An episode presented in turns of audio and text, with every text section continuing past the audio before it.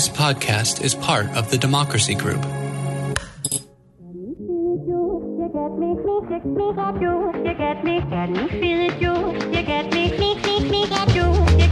Welcome, welcome, welcome. We are talking politics and religion without killing each other. I am your host, Corey Nathan, and I am so grateful to have a place to talk about faith and politics and all kinds of big ideas in our culture with all kinds of interesting, accomplished people of goodwill in good faith. And it is an honor to share that our program is part of the Democracy Group. That is a network of podcasts that examines what's broken in our democracy and how we can work together to fix it. And I am so grateful that we've added a lot of new listeners in recent weeks and months. It's it's really it's really awesome. So I have a couple huge favors to ask. Make sure to subscribe if you haven't already. Uh, so if you're listening, go into your podcast app, make sure you mash that subscribe button or follow button or whatever it is in your app. That, that, that would be really helpful. That way you get to download all of our new episodes automatically. Another way you can help us is to tell a friend about this program. Tell somebody about it. Tell your Aunt Tilly, tell your friend, tell your Uncle Bob, tell whoever because um, I'd love to include more people in these conversations. It's really easy to find us on any app by typing in Talkin' Politics. And the talking is spelled with an apostrophe at the end and no G, T A L K I N apostrophe politics. You type that into any app and you should be able to find us with that big purple icon that we got. So, last but not least, if you could take a minute to give us a good rating and write a review, you know, hopefully it's five stars and you really enjoy what we're doing it, it would really mean a ton because it helps make a difference in terms of how our show ranks and is discovered, and it helps get the word out. Uh, like I said, so more people can participate in these civil, nuanced, and fun conversations like the one we're having today with my friend, Lisa Sharon Harper. Lisa Sharon Harper is the founder of Freedom Road, a consulting group dedicated to shrinking the narrative gap by designing forums and experiences that bring common understanding common commitment, and common action. Ms. Harper leads trainings all around the globe that increase clergy and community leaders' capacity to organize people of faith toward a just world. She's the author of several books, including the critically acclaimed The Very Good Gospel How Everything Wrong Can Be Made Right, and Fortune How Race Broke My Family and the World and How to Repair It All, which came out just last year. She also writes extensively on shalom and government governance, immigration reform, healthcare reform, poverty, racial and gender justice, climate change, and transformational civic engagement, with her work appearing in numerous national publications, as well as her Substack, The Truth Is, Miss Harper earned her master's degree in human rights from Columbia University, is an Auburn Theological Seminary senior fellow, and has begun working on her PhD in Christian public ethics with the Vrije Universiteit. Did I get it right? You did. Oh my gosh. That's in Amsterdam. Uh, it's also known as the VU. Uh, Lisa has also served as Sojourner's Chief Church Engagement Officer. It's so cool to be with you in this format. How are you doing, Lisa? I am excited to be back with you too. It's been a while since we've spoken and it was really fun the first time. So I'm looking forward to this. And, you know, we work together on a regular basis. So kind of fun to have the tables turned. yeah, this is really cool. So listeners should know that um, after the first time we we spoke, I first learned about you. I think I read about you in a book I was reading, and then reached out sort of cold. You were so gracious to come on the show the first time, but then I became I got ensconced in the work just prepping for that first interview, and um, and then reached out to you afterwards and said, I, I love to see more. And then we had, we just long story short, we ended up working together. So it's uh, you're, you're one of my um, I would say of 2022, you're my favorite new friend, and I'm so glad that we have a relationship now. Oh my gosh, that's a high compliment because I know that you make friends a lot and fast, and so you know, thank you. I appreciate that. it's a really meaningful friendship to me. So I'm so glad that that this um, that uh, you know we're we're doing collaborating together and and we're friends and, and, now that we're doing this we're doing this thing together so i thought a good place to start would be to ask you who was fortune hmm.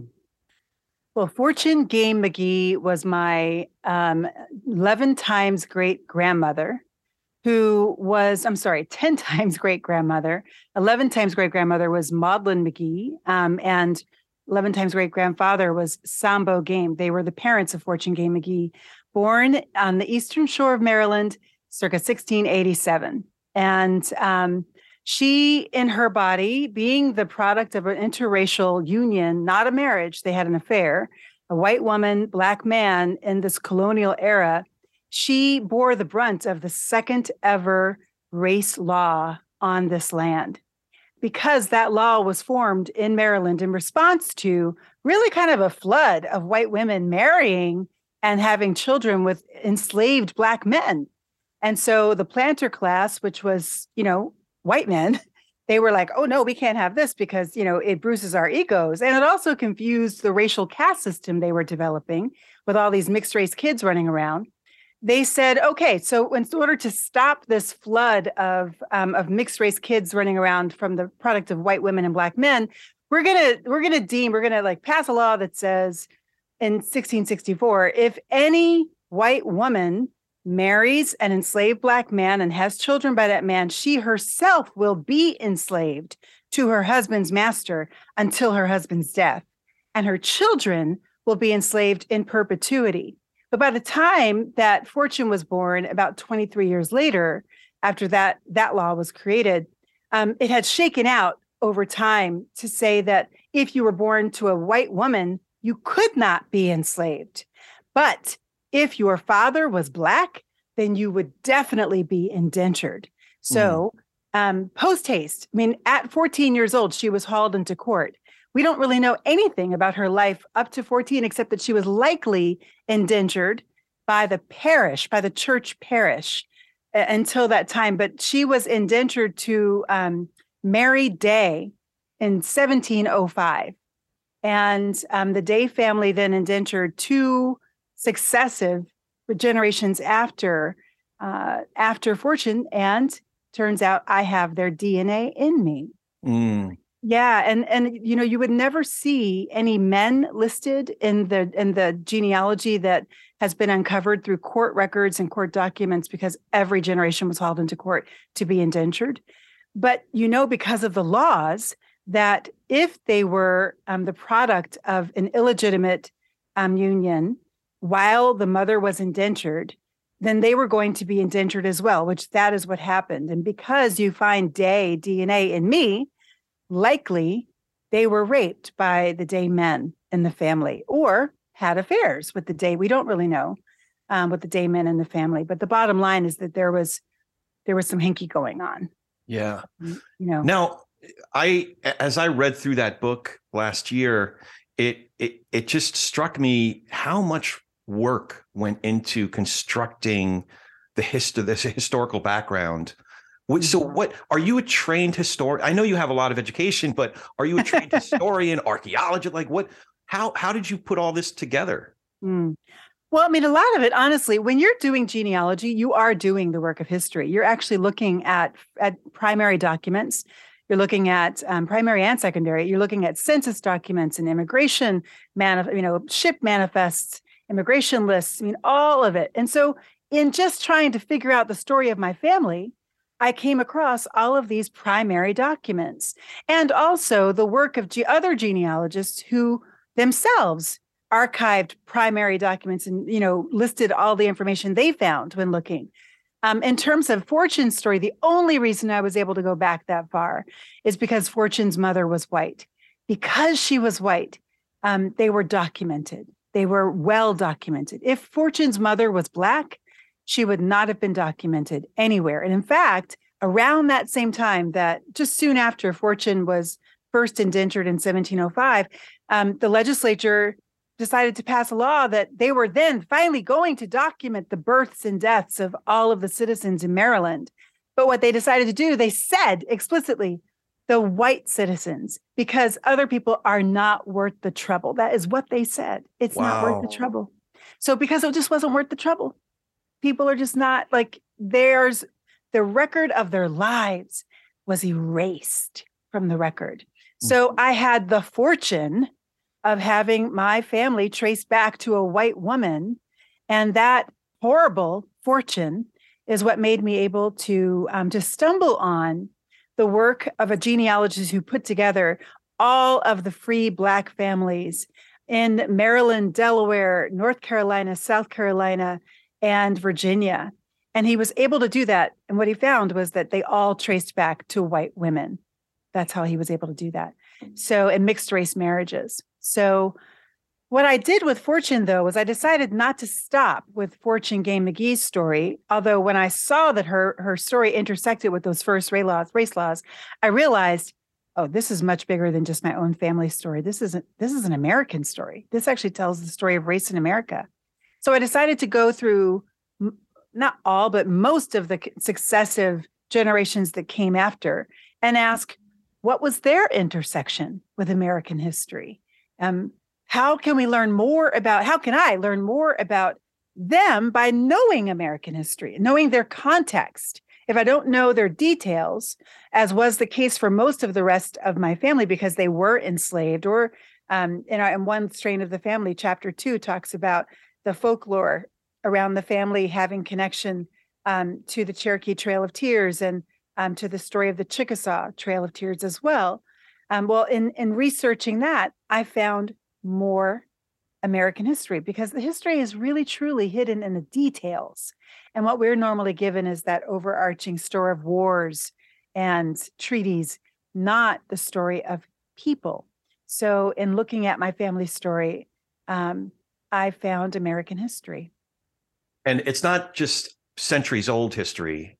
No, the right, it's recent right. history. Your was it your grandfather, your grand great grandfather who owned uh, who was a, a, you know property owner in that neighborhood in Philadelphia, where you're actually living now. You're but but there yeah. was legislation um, and and things happened. Highways were built, and all of a sudden your family's uh, fortunes, if you will, turned. Yeah. Could you share some of that?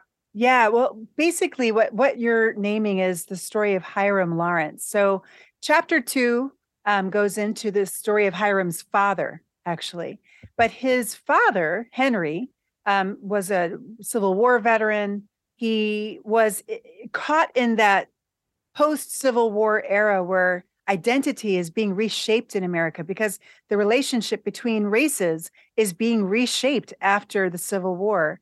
And he then, uh, according to the family story, was chased out of Kentucky and moved right across the river into Rockport, um, Indiana, um, where he and his wife, Harriet, had um, had Hiram, my great grandfather.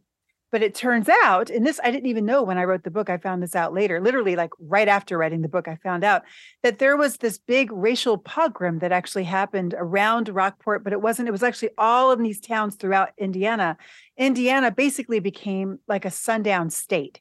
There oh, were wow. multiple cities and towns in Indiana that Black people couldn't be in after dark, and Rockport became one of those towns. So um, Henry was chased out of Kentucky by the Klan um, and moved across the river into Rockport, which was a safe haven for him.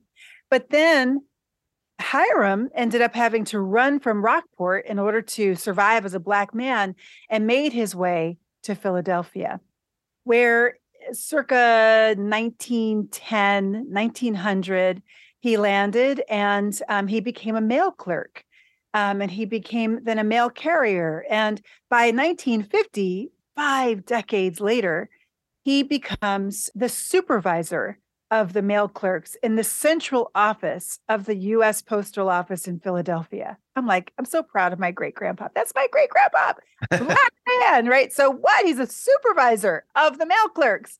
And um and black and as he would say, black and Cherokee, right? And so he he then suffered eminent domain because in the 1950s hmm. when he gained that that money he saved his money and he bought a bunch of homes in this neighborhood that was called elmwood. And it was over by the by the philadelphia airport. And it was marshland that he and his neighbors built up and he had several homes.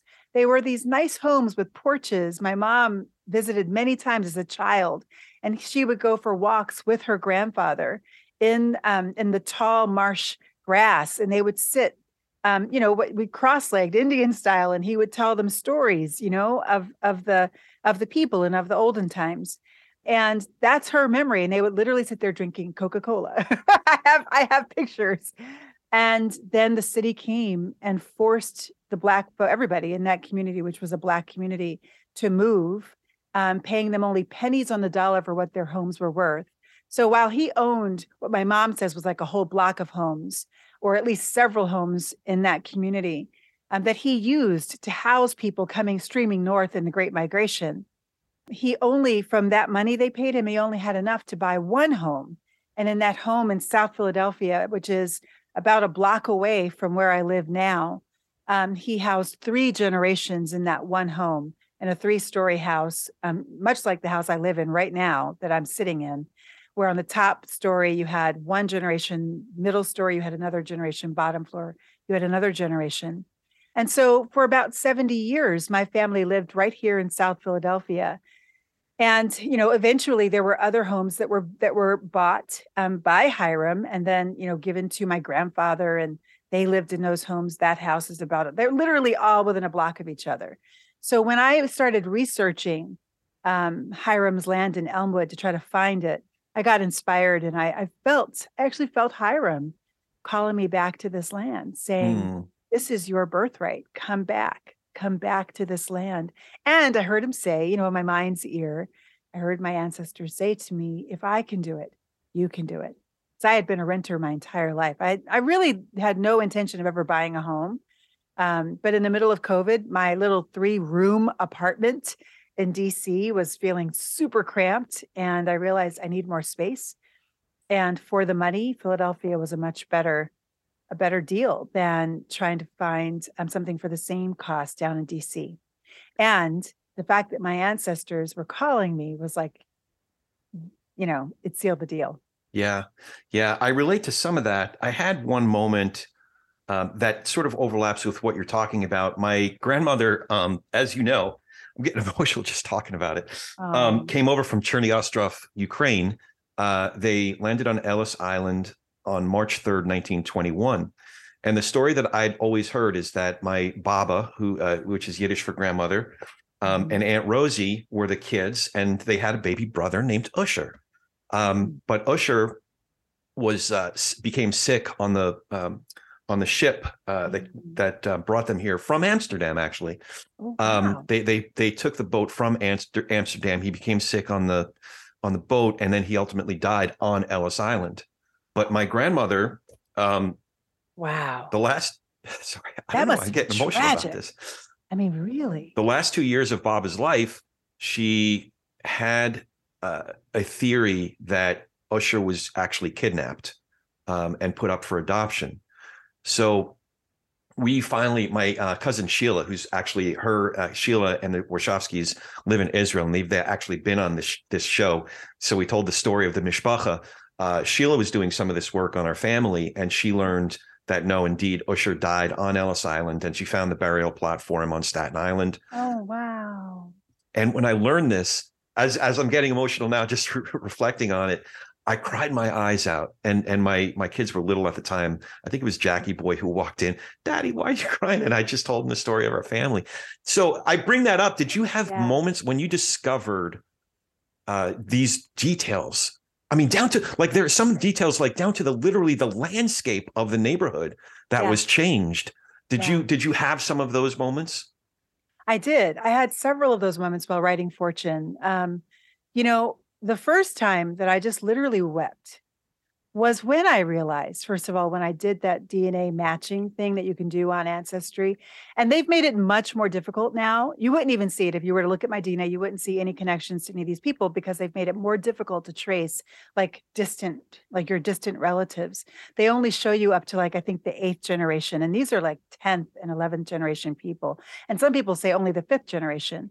But when I started, they weren't doing that. So you could actually see where you had matches with with people with the same surnames in their family trees going way way back. So i i thank god i documented it and you know and i saw that there was there was day dna in me and also fuchs dna and fuchs was the person that sarah fortune fortune gay mcgee's daughter she changed her last name to her mother's first name taking her mother as her legacy. Isn't it something? Mm. um, but in those in those court records I, it was clear that you know she was indentured to the fuchs family the fuchs family was this like gentry class family they were they were literally courtiers in the court of King Henry VIII, King Henry V. They were they literally stretched back to William the Conqueror. They were fighting alongside William the Conqueror in 1066, right? So I'm like, whoa, like this is a family, right? So they were so Sarah was indentured to that family, and that family was in me. So when I'm seeing that Day family is in me and the Fuchs family is in me, and these are the two families that stretch back that far, all of a sudden I realized that's why there's no men listed in any of the court records. The law said that if a man had an illegitimate child by an indentured servant or a male servant had an illegitimate then they they would be indentured as well right? So the woman usually got about another 3 to 4 to 7 years on her term on her indenturing term if she had a, a child outside of marriage while indentured. But it was according to the law that the men the man who impregnated this woman should also but there was never any man listed with them. And i think it's because the family was hiding the fact that the men in their lives were the indenturing men, the gentry class who were used to taking, who were used to owning everyone and everything, and being entitled to everything and everybody around them. Mm.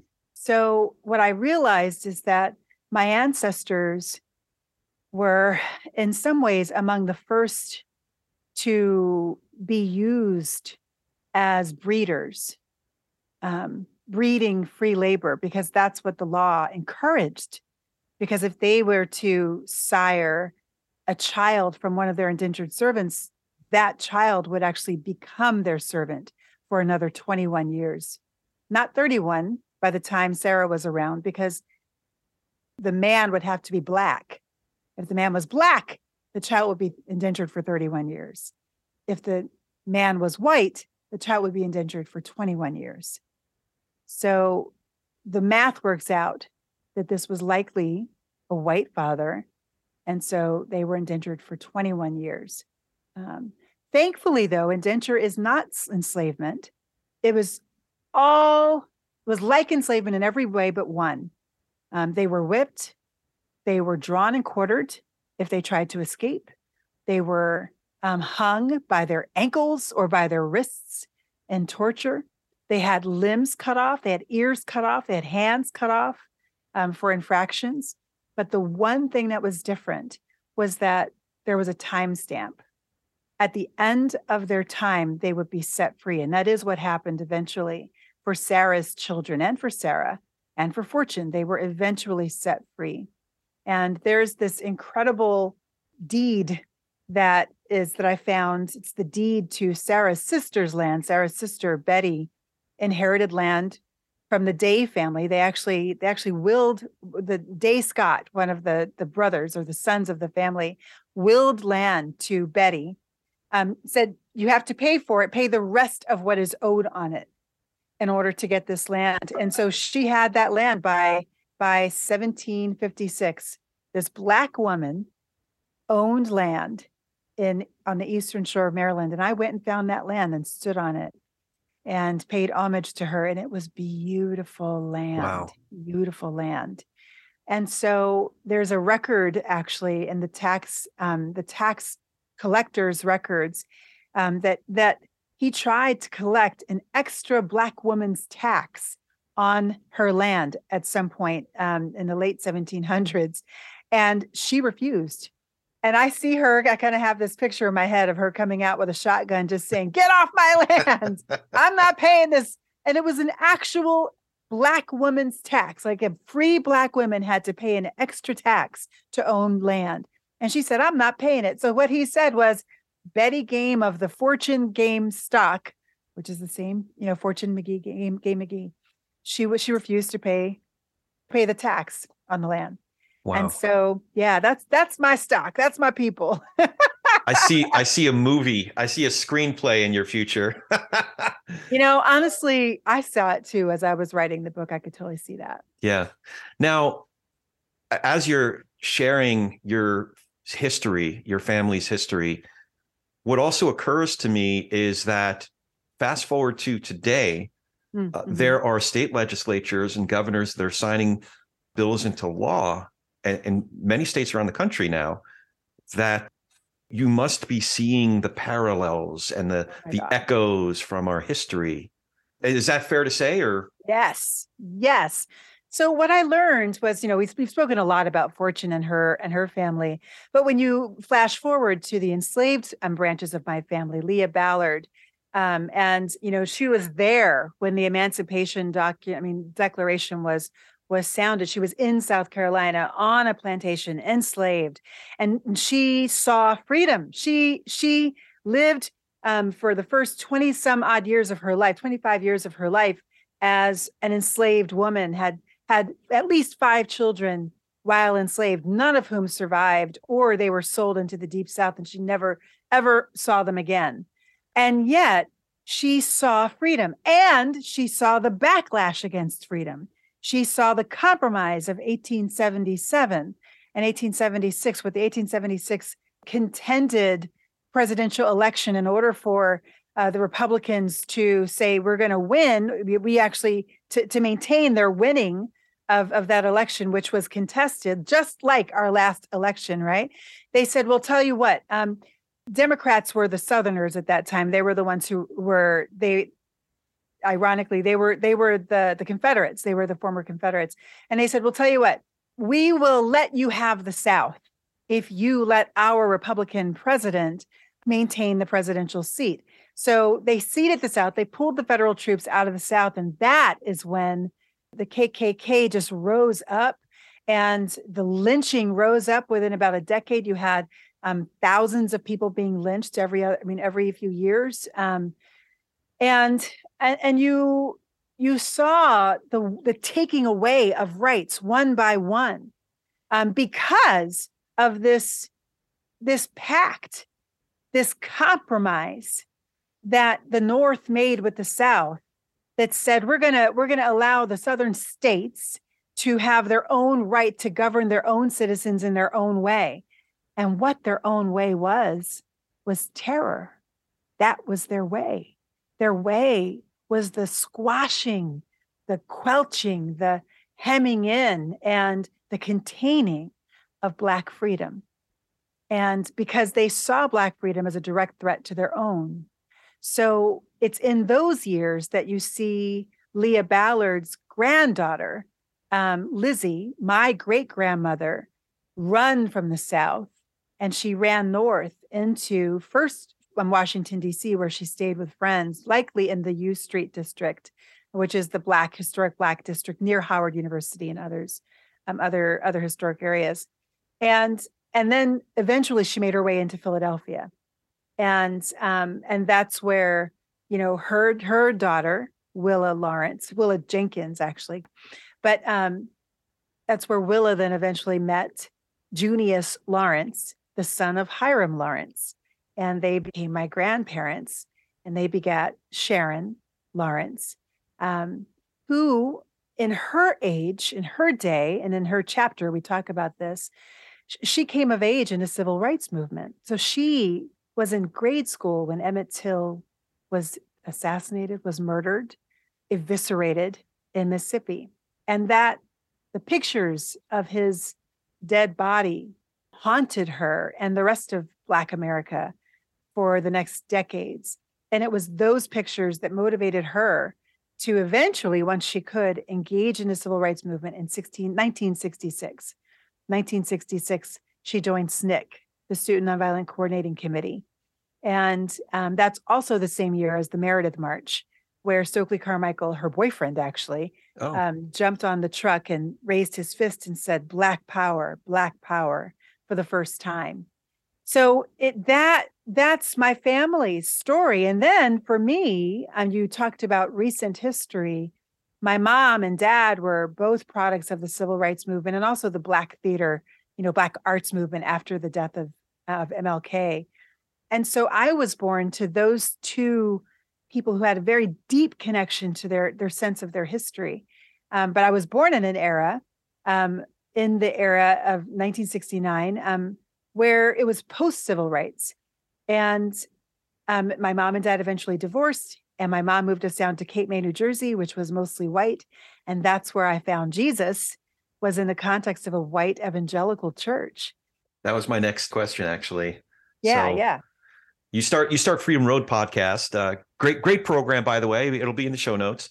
I was going to start the same way that you start your your podcast, and and if you could share a little bit about your own faith journey.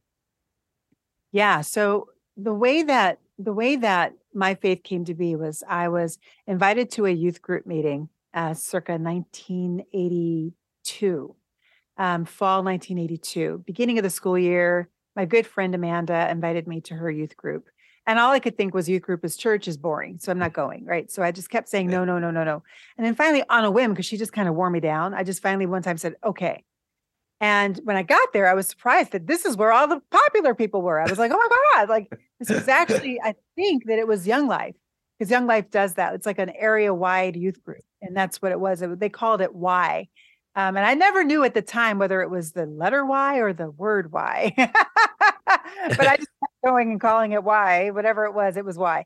And so, but that, it was during that year that I started to ask you know deep spiritual questions and and start to have them responded to. Well it happened to be 1983 and that was also the very same beginning of the religious right movement. And this this space down in south jersey was one that was not fully taken over by the religious right yet not at all. But it was a conservative and certainly a white christian space as in they saw the world through the lens of whiteness um, and saw the faith through the lens of whiteness. So, therefore, since I got Jesus through them, I saw the world and my faith and Jesus and God through the lens of whiteness. So, my mom and I had major clashes um, throughout the 80s and 90s. She really kind of thought these people took you from us, is kind of mm. that's the way mm. she thought of it. Is, you know, she really resented this white faith that I had adopted.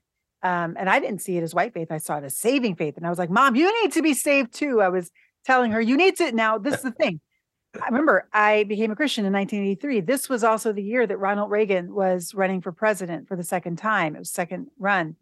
And um, I was handed a pamphlet while coming out of church one day that told me that Mondale was the Antichrist and that if Mondale won, all the children would be rounded up into work camps and um, taken away from their parents. So we have to vote for Reagan. I swear to you, I, and I'm not the only one who saw it. I showed it to my sister and made her cry and weep and run to my mom saying, You have to vote for Reagan. You have to vote for Reagan. And she just couldn't stop crying. She was like, This is gonna, we're gonna be taken from you. And I was crying. My mom was like, What have you done? Like, don't bring this stuff into our home. Like, what are you doing?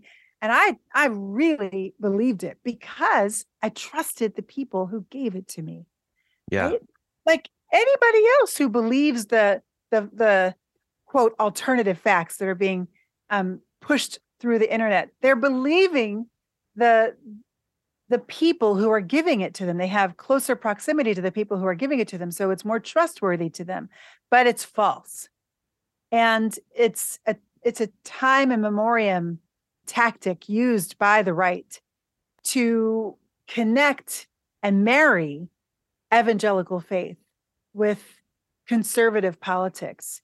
But ironically, it was not you know, evangelicals in the 19th century were anything but conservative. It was they who were fighting for abolition, right? Which is like the least conservative thing you could think of at that time. The entire American economy rested on on slavery. Like the internet is what we rest on today. It would have been equivalent to lobbying for the end of the internet. Can you imagine how ludicrous that would have sounded? And yet it was the evangelicals who were saying because of the ethics of, of slavery, we cannot maintain this, this particular economy, this slaveocracy And this is making us dirty as a society. So we must end this. And it was it was their work, and it wasn't just white evangelicals. It actually it was led by black evangelicals, by um, the black church, the original historic black church. And then white evangelicals came along in the in the mid 1800s but in in any case it was evangelicals and so but you would never know that today because what happened circa 18, 1983 when i became a christian was the takeover of the white evangelical church by the conservative movement um, first the moral, the moral majority the, the the early formation of that Right. The, right. Actually, literally, the moral majority was formed in, I believe, 1983, um, cons- consolidated at that time. A little later, you had the Christian Coalition and Ralph Reed, and um, you had Pat Robertson, and um, you had Jim Bakker that came up as well, and um, you just you had this whole machine, and and behind it was the political machine run by Paul Weyrich, who was the founder of the Heritage right. Foundation. Right. So the Heritage Foundation still exists to this day and still serves the same um, purpose that they served back in 1983, which was the the they they they have one one reason to exist, which is to further the conservative movement. And it did not yet in the 70s or 60s have intersection with the evangelical church. It was Weyrich who did that. Right. his strategy that did that. And unfortunately, I came to faith in the midst of that and bought into it whole hog for a good decade, maybe a decade and a half. And then in the mid 90s, my eyes began to open when I was, um, I, my, my path took me to Los Angeles, and I ended up literally standing in the middle of the LA uprising on the second day at the place of the flashpoint on the second day. And I was introduced the next day when our church came together and began to ask the question, what does God have to say to this? I was introduced to Jeremiah 29 4, um, which says, Seek the peace, the shalom of the city to which I have sent to you. And in that city's peace, you will find your own. So, in this Nazarene church that I was working in at the time, um, and youth center that I was working in as an as an educational director, um, it was in the middle of that that I discovered the Bible's call for justice and the Bible's call for systemic equity and the Bible's call for the flourishing of all people, including people who look like me, which up to that point, I didn't know, I didn't understand that God loves people who look like me and not just loves them as in, I love the poor. I love um, the poor children in Africa who have flies in their eyes and bloated bellies, although God does. But it's more than just an oshigoshi love. It's that God created me and those children to exercise dominion in the world, agency, Genesis. leadership in the world. That's right. Genesis 1. Yeah. 26. That what it means to be human is to be called by God to exercise stewardship of the world. And when I began to put that together, this is um, actually later, it's in the 2000s when I started to put this together um, when you realize that to be human is that, then you must understand that, well, if that's the way that God created it, then something came in and messed that up because it's not the way we live now. We now live according to uh, a way of living together that assumes the leadership of some kinds of people and the followership or exploitation of others to benefit those who are leading. And that that came from really from colonized christianity starting with constantine and going forward I have so many questions now for you. I had like five pages of questions and I'm not getting to any of them. Oh, that's okay. now I have more questions. So it's so interesting because uh, Janet, you brought up Genesis and Dominion and the mm-hmm. themes. It's so interesting because the, my valley, the valley that I live in, is pretty dominated theologically by John MacArthur. Uh, oh, and if you if yes. you know Johnny Mac, he reads Genesis. He's part of that. He was a part of that rise of the religious right. I yeah. was way into him. I mean, he was really kind of a saint within yeah. the circles that I grew up in in my faith. Yes. But he derived six literal 24 hour days, and that's what we should derive from Genesis uh, 1 and 2. You're reading, I love the very good gospel. That's not it. So, um, I'm getting way off track now, but that's okay. Can, can, can, we talk about Genesis specifically? Yes. Genesis two. Who wrote it? When was it written? Fill in some of the blanks because we need a different, we need a better reading of yeah. Genesis Genesis one and two.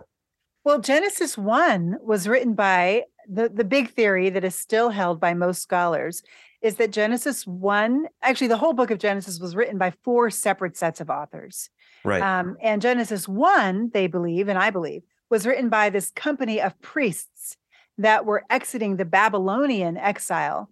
They were now, if you know the, you know, Babylonian exile, the Babylonians came in and actually sacked um, Jerusalem, and they sacked um, parts of Israel and they took the people and shipped them to Babylon, which is actually Iraq, right? So they shipped them to that area and said they held them for 70 years and basically enslaved them and said, You're going to be our slaves. You are the you are the booty of war. You're the prizes of war. And so you're our slaves. And they told them over that time, you were created to be enslaved. Um, and that's because that was actually their worldview. That's the worldview they had of their own gods, that the gods created humanity to be enslaved to the gods right? So for 70 years, that's about what, at least what, four generations?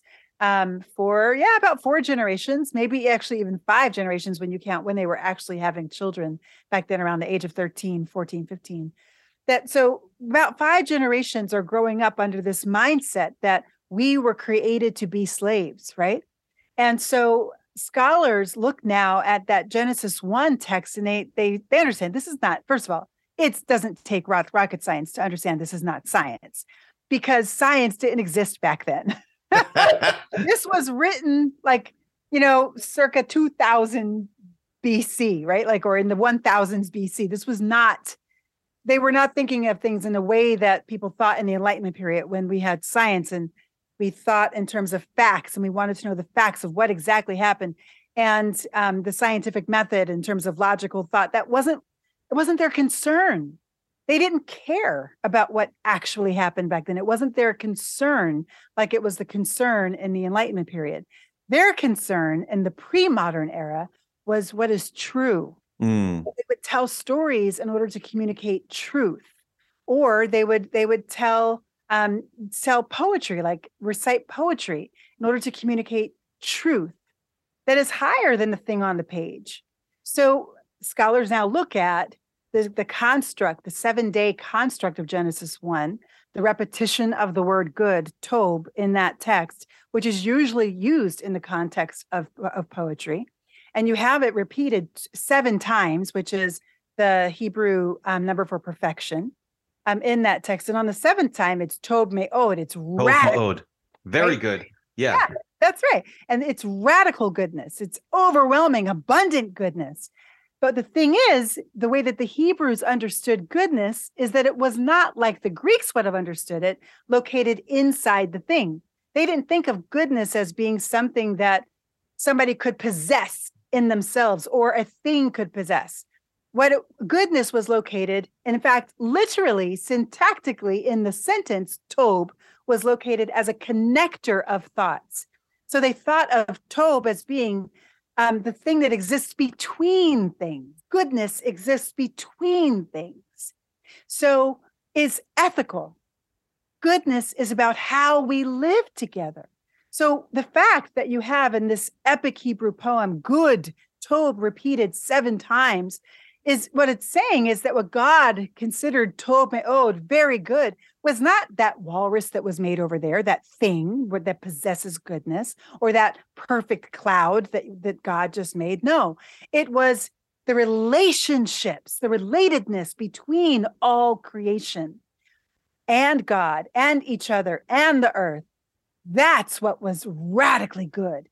There was reciprocity between all things. There was integrity between all things. There was truth telling and justice between all things. All things were provided for, and the relatedness was perfect. In other words, when God called all humanity to exercise dominion um, over the earth, it wasn't to dominate the earth, it wasn't to destroy or extract from the earth, it was to serve the earth. And in fact, you see that word used in the picture of dominion in Genesis 2. The word dominion is not used, but when God says takes the human, the the the author of Adam, yeah. Um, takes Adam, the human, and places in the middle of the garden and says, till and keep it. Those words actually mean serve and protect. Serve and protect the earth. Right. That's what it looks like to exercise dominion. Serve and protect. You know what makes so much sense? I read, I was reading about Freedom Road, and at one point you say pretty bluntly, it's not diversity training, but this is where it makes sense and it ties into your theological convictions is that it's about restoring tov ma'od, restoring shalom among us, among have, being a community, being a people together, right? Right. So that all of us can flourish. Yeah, you're right. It's definitely not like your typical diversity DEI training. In fact, we actually also add B to our equation when we do do that. Belonging, that right? Consulting, belonging, exactly. Um, because what we're looking at is we're looking at radically creating um, first of all, examining our systems, examining our assumptions about how things should work, mm-hmm. um, examining our histories for the ways things have worked, and asking the deeper questions of what are the how have those assumptions and the the structures and the ways that things have worked, how has that caused a break in the relationships? How have these things caused certain groups among us to flourish and others not to? Mm-hmm. And then we call um, the groups that we work with, whether it's a church or uh, international NGO or whoever it is, to ask the deeper questions of how can we then restructure? Because we do believe structure matters. Because structure structure is the container for what we will do. It actually determines what we can do. Um, so how can we restructure and re um, reimagine the way things can work in order to create flourishing for all in our in our um, shared spaces whether it's work or home or church or wherever that is where that would be. So since we're talking about it and you've touched upon this already what you mentioned ng non-governmental organizations you mentioned churches. What other types of organizations does freedom road work with? And what give me a practical sense of what that work looks like well, it, we we do work in lots of different ways. Um, our primary thing we do is that we create experiences that create create common understanding, common um, commitments, and common action. And we do that through consulting with different groups. We do that through trainings that we offer. We do that through um, pilgrimages. It's like that's the most um, highly potent thing we do that creates common understanding and common commitments common leads to common action. And we also in the last over the covid you know lockdowns we actually created an institute where we could reach the masses and actually begin to change how people approach their faith right through different webinars that we offered and, and learning opportunities and community building opportunities online and we're now in the midst of transitioning that into a resource center and focusing our work more, more um, clearly on the consulting work that we're doing. Currently, we have just wrapped um, a large um, contract, and not not really wrapped. We like wrapped the first two phases of a large contract with um, a pillar church here in Philadelphia, where I live. And um, this pillar historic white church, Bryn Mawr Presbyterian, has a, a 150 year um, history of of being right here in Philadelphia. And it's only since the 1960s that they began to see that they have a stake in this question of racial equity and racial justice.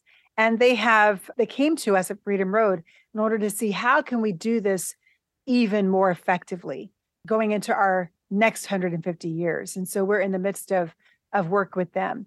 We have worked with other groups um, like Friends Friends Committee for on National Legislation. We worked with them for two years to move their organization, Quaker organization, um, into a more more equitable and just and inclusive place where all belong in their workplace. They do amazing outward work, but their actual structures were actually working against their desired outcome, which was a place of flourishing. And we helped them to identify the places where they could actually focus their work in order to pull levers and create a more just system and, and community. Um, now we're actually working with the Carter Center. We worked for two years with them, we're actually for sorry, for about a year with them, discerning how could they leverage their history with um, with President Carter, their heritage, as I'm coming from a, a, founder that is evangelical. And now out of that, we discerned with them, and they then contracted with us to move this forward in their organization, um, that they had the ability to organize and convene evangelical institutions to move forward in the work of truth telling, um, to do that in that really courageous work of interrogating the stories they tell about themselves and seeking the truth of the, the genealogies of their institutions and asking what how do their institutions intersect with the things that have happened in our world that have created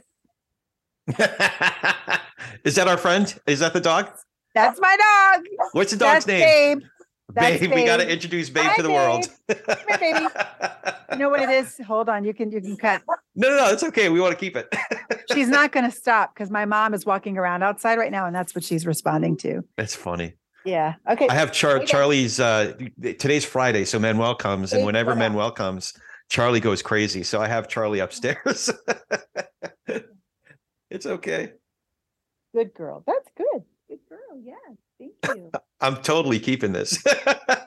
oh my gosh. Okay. Got to you keep it real. Got to keep got to it keep it real. real. Well, we definitely are keeping it real here. So Yeah, Babe's definitely, Babe wants to have her say in everything I do. So there we go.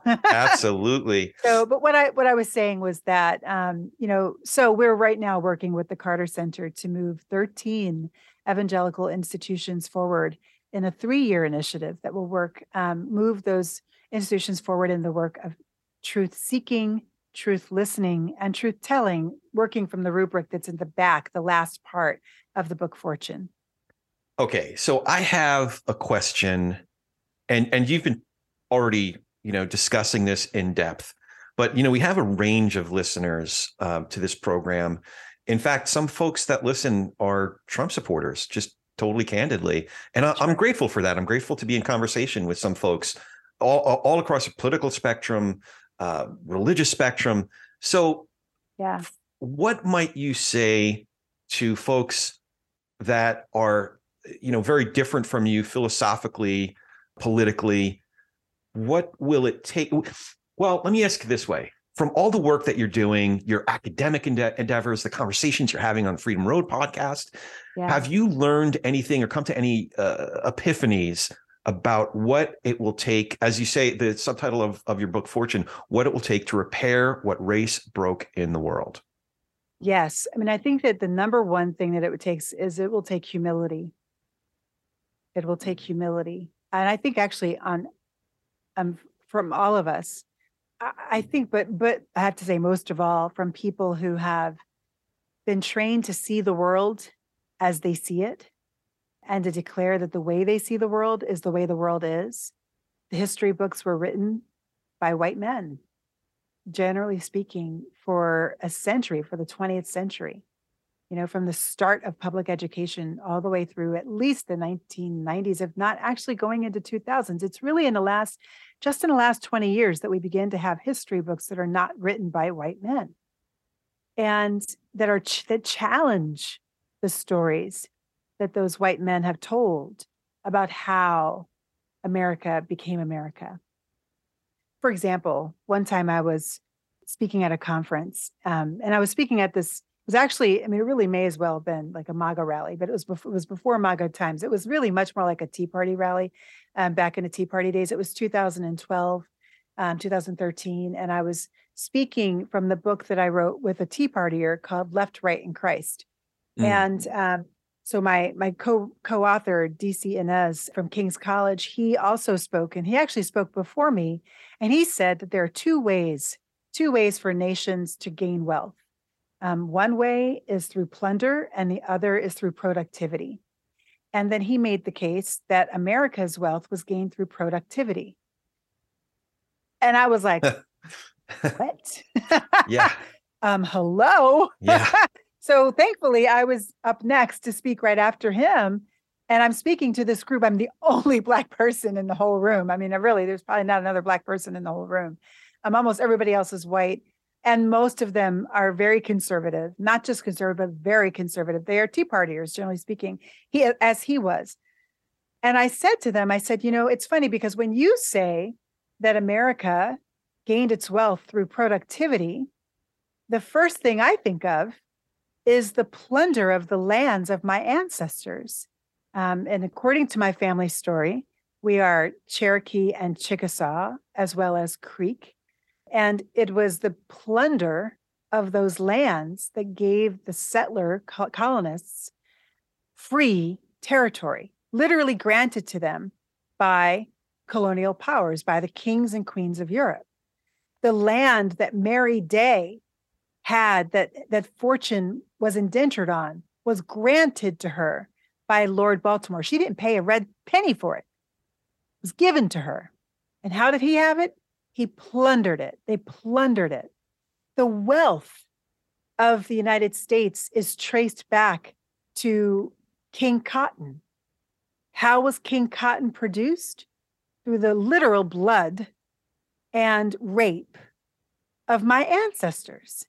So, you know, you can come at this with your theories, but my actual body tells another story. Mm, The DNA in my body yeah. is the evidence of a whole nother story. And so it takes humility and courage to want to know and see truth, to bow to truth.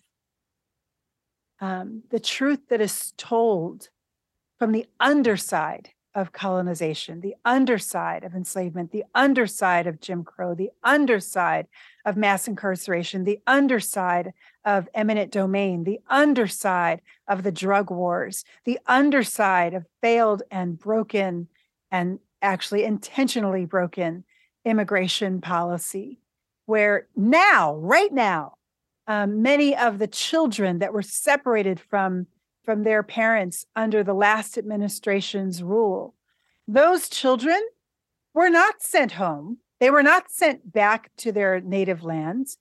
They were sent to work in factories. Factories Mm. around the country. And only now is that beginning to come out that you have 10 year olds, 12 year olds, 13 year olds, 15 year olds working 12, 15, 16 hour days in factories that are, and they're doing lead letting work that is incredibly dangerous. And this is something that we fought against at the turn of the 20th century. Right. We are now literally 100 years from those labor laws that protected children's rights, and also from um, the rise of the liberal church that came up under Rauschenbusch, literally to proclaim that the gospel says we must protect the dignity of children and the dignity of human beings in labor, right? So we're 100 years from now, and yet now we have immigration policy that is, you know, happens to benefit our corporations by what? Providing them again, Mm. again with low cost to no cost labor. Yeah. So there is a straight line from fortune to that 12 year old child trapped in that in that factory today. The straight line is the modus operandi of wealth building in America is through the exploitation of imported labor, whether that imported labor is the enslaved labor of Africans or the after Civil War imported labor of Chinese people who were brought in to literally fill the same slave cabins that Black folks had just fled from um, in the turn uh, right after the Civil War in Texas and throughout the Deep South, or whether it's from the imported labor of immigrants who are undocumented. And because they are undocumented, they can be exploited within that 100 mile, isn't it convenient? 100 mile border red zone where immigrants cannot get past. They can't, if they come into America, they can't get out of that 100 mile checkpoint, checkpoint, checkpoint for 100 miles. But they don't, they don't send them back. What they do is they send them into the fields to provide the next iteration of slaves in America. Wow. we covered so much ground today, and there is so much more to discuss. Uh, the thrust of, of this program is figuring out how to have these conversations, but to specifically have them across our differences. I I know in my endeavors, um, I have certain friends uh, from, like I said, from different religious backgrounds or no religion at all. Uh, certainly a, a broad range. For, my kids went to a Christian school. I'm living in the valley of Johnny Mac. I'm constantly coming in um, contact and, and have relationships with Mhm. uh, folks across a, a- wide array of, of political views. So when I'm talking to my friends about these difficult issues, how it's the TP&R question talk politics and religion without killing each other. How can we do it better? How can I do it in such a way? Because my part of it is really for me. It's an exercise for me because oftentimes being a you know a jersey you know a kid from jersey my mm-hmm. my approach is like i just want to rhetorically punch him in the face well hey i understand that. I really do because honestly because what they're saying and the way that they're voting is really literally impacting the people's lives. Yeah. Um, and and the the livelihood and well-being like literally the health and well-being and futures of whole generations of families in america. So i mean I think that the way we do it is literally by talking, by telling our stories. Mm. Um, I just came earlier this week. I was at um, the Council on Foreign Relations, and every year they have a gathering of, I think it's invitation only. So I was like, oh, I got invited. That's so cool. I mean, I've been in, I've, I've gone several times, but I didn't know I was going to be invited this year, and I was. Um, and uh, they were they the last panel was on peace building and of course most of it's foreign relations right? So most of their focus is overseas. It's it's international and it's you know oh how we we need peace building in this area and how are we going to do peace building in ukraine and how are we going to do peace building with russia and how are we going to do peace building you know israel and palestine and go to well my question was hey you know in america our our elections are actually now um, not free and fair. In fact they've never been free and fair um, we have people who are needing to monitor our elections. Um, we have our own judicial system has become corrupted. We have violence, mass violence in our streets every single day of the year, several times per day. Um, we we are the ones who need peace builders now. And when you trace it back to the genesis of not the genesis, but I would say like the fork in the road, one of the forks in the road where we had a choice to make. One of those places was in 1983 when um, and you could actually trace it to 1980 whether or not we were going to choose Ronald Reagan as our president or Jimmy Carter, right? The the peaceful president who believed in shalom, Jimmy Carter, or Ronald Reagan, who actually made his very first the very first thing he did when coming into president in his presidency was to go to Bob Jones University in order to support their case before the US Supreme Court, supporting the right of of white Christian universities to maintain segregated space. Right. That's what Ronald Reagan did. Right. Wow. So that was his first act as president was to do that. Um, and he declared his declared his run in 1979 by going to Philadelphia, Mississippi, um, the place where the three civil rights workers were buried in an earthen dam in the summer of 1964. And he went there to declare that he was going to become president and didn't have any civil rights workers with him. Instead, he was there to proclaim he was on the side of the segregationists. Wow. Right. Right. So so at that point in 1980, our it's one of the times when our nation had a choice. Which way are we going to go? Are we going to go toward the way of flourishing for all? Or are we going to go toward the way of securing the flourishing or at least the, the false flourishing of some white Americans at the expense of everyone else. And we chose, we chose for white people to flourish. And that was the 80s, right? That was greed is good. That was the, the greed is good 80s. And that's what got us eventually to the economic meltdown and and to Trump and to all of the things. So what does it take now? Um, at this, I stood up in that last session and I asked, you know, in light of the the deep division in our nation after the rise and in the midst of the rise of authoritarian rule, which traces itself back to um, the rise of the anti-abortion movement in 1983 and and throughout the 1980s. How do we how do we begin to talk about how do we peace build within American politics, within Americans who are political, as in we are all political beings. We all have to or at least are called to vote in a democracy. How do we do that? And what they said, they said, I think the most profound thing, it was um, Dr. Gobin, Steve Gobin, who said, We think too much in terms of winning and losing. And when we think that, we're actually thinking in a false paradigm because honestly, no one ever actually wins and no one actually ever loses. Um, the winner the person who thinks they won will be surprised within a few years when the the quote loser really just comes back and has come back a few years later. And that's what's that's the cycle. It's the cycle of domination and retribution. Domination, retribution, domination, comeback, payback, right? Well, how do we get out of that cycle? Dr. Gobin said. Dr. Gobin said, it's a matter of listening to each other's stories. It's a matter of building the relationships. And we have to build the relationships. We have to begin to listen. So that's a lot, actually, of what Freedom Road does in order to try to shrink the gap between our narratives. That's what Freedom Road podcast does is is it, it's kind of inviting everybody to listen in on these conversations they wouldn't normally have access to.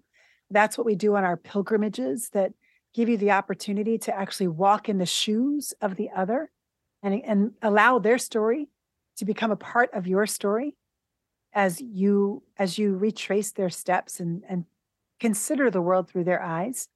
And it's what we do in our consulting, which usually has some combination of all of the above um, as part of it. Yeah. So what will it take? It will take humility, the humility to know that I don't have everything I need. I need you. I need to know what the perspective and the story of the other in order to, to understand better and in order for us to live better as a society. And it will take the discipline to listen. Amen. Amen. I almost hesitate to ask you this second to last question, which is Do you have any questions for me? oh, wow. Well, actually, I do have a question for you. Okay.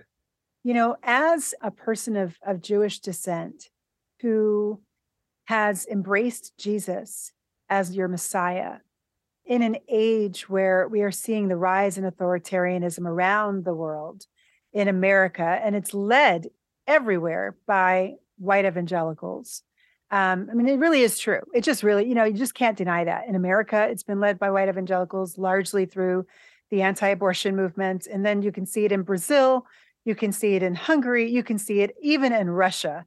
Um, although Russia is, an, is a secular state, um, you see that there is um, there's like a friendship that has been developed between Russia and that element here in the U.S. Um, and now you see the rise in authoritarianism even in Israel. And I would say that in in the way that that Israel has um, interacted with Palestine, particularly Palestinians in the West Bank, you can see authoritarianism obviously with the building of the wall and the the Xing out of vote. There's no, they don't have the ability to vote. They're literally kind of non-citizens. But now that's bleeding into the politics, the general politics of Israel. How do you think of your Jesus faith in this context?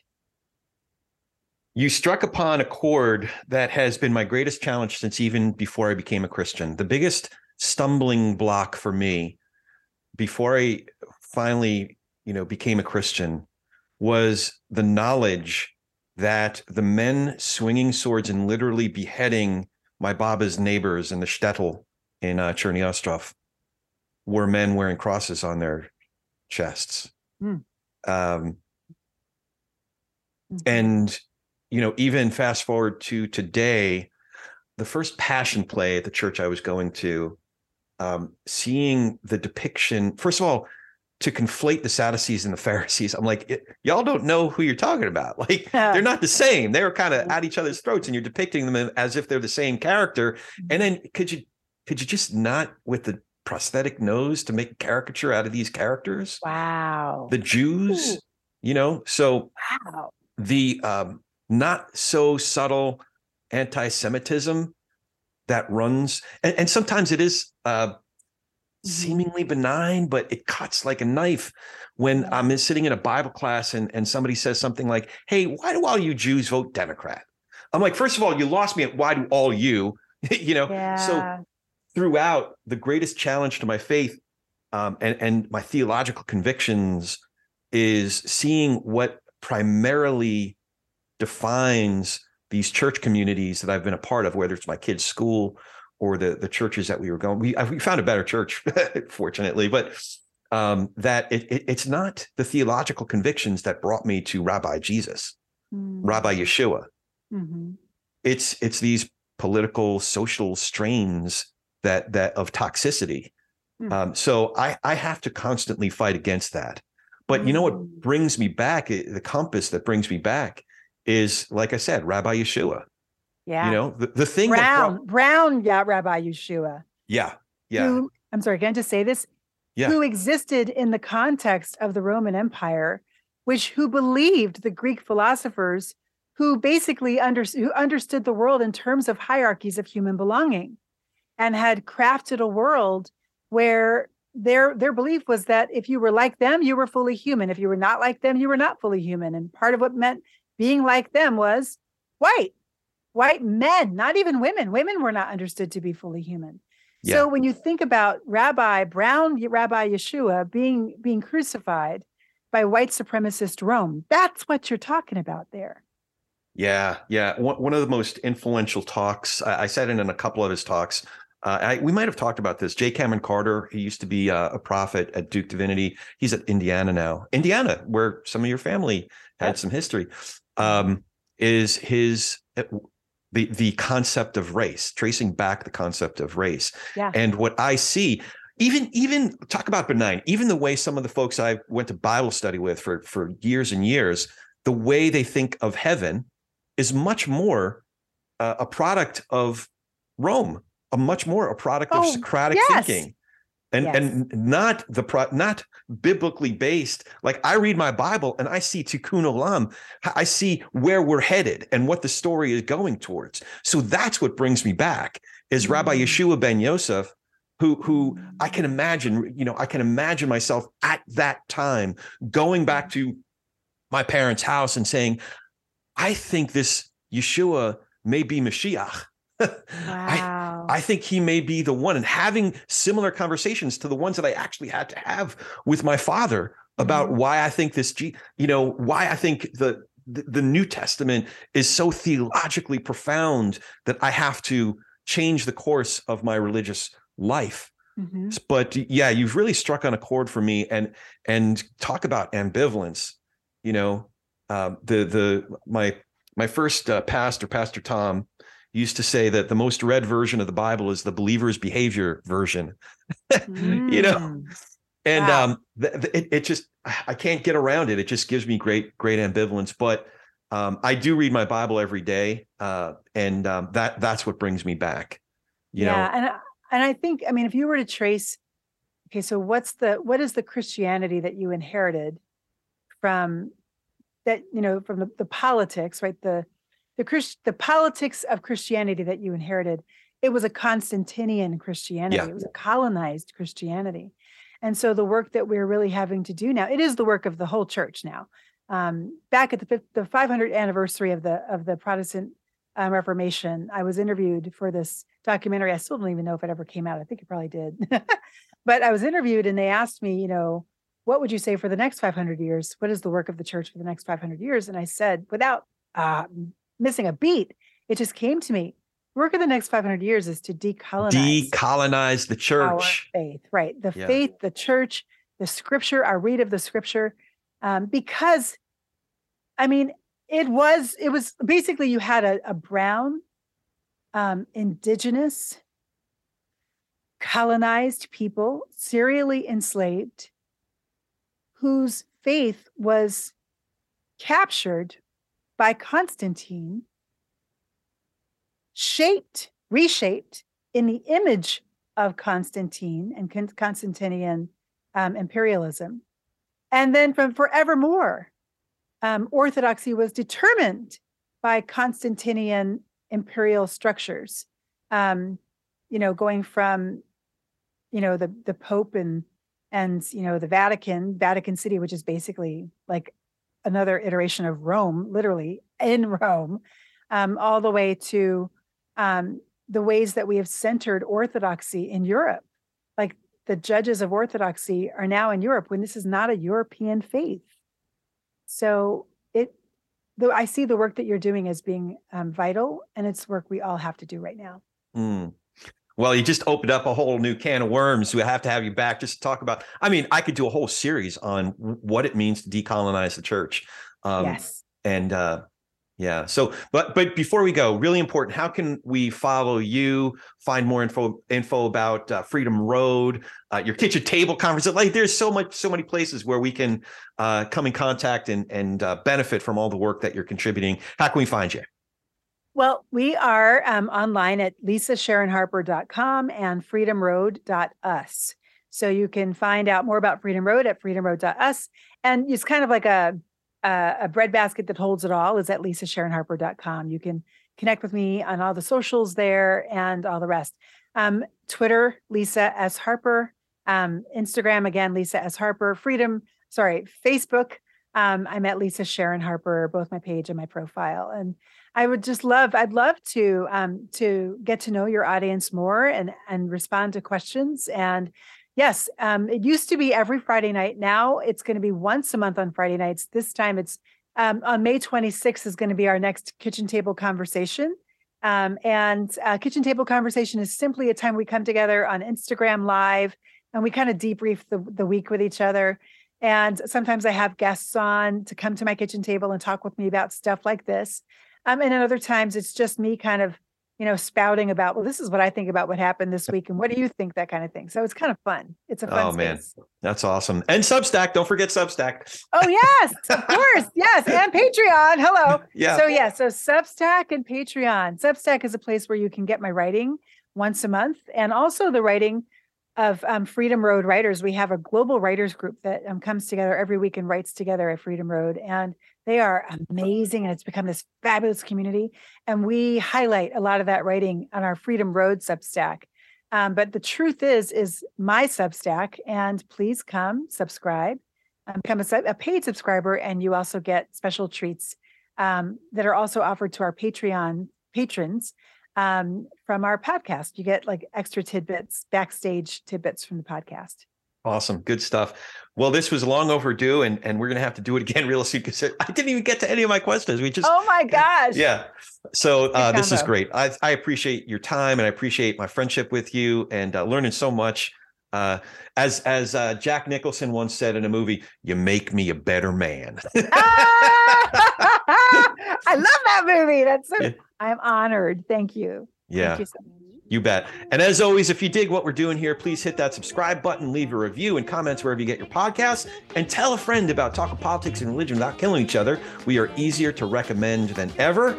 Uh, it's politicsandreligion.us. By the way, I stole the dot us from you. Shamelessly oh, stole it. Yeah. Politicsandreligion.us. You can find me online at Corey S. Nathan. That's Corey with an E and S as in Sam at Corey S. Nathan. Now go talk some politics and religion with gentleness and respect, and have a great week.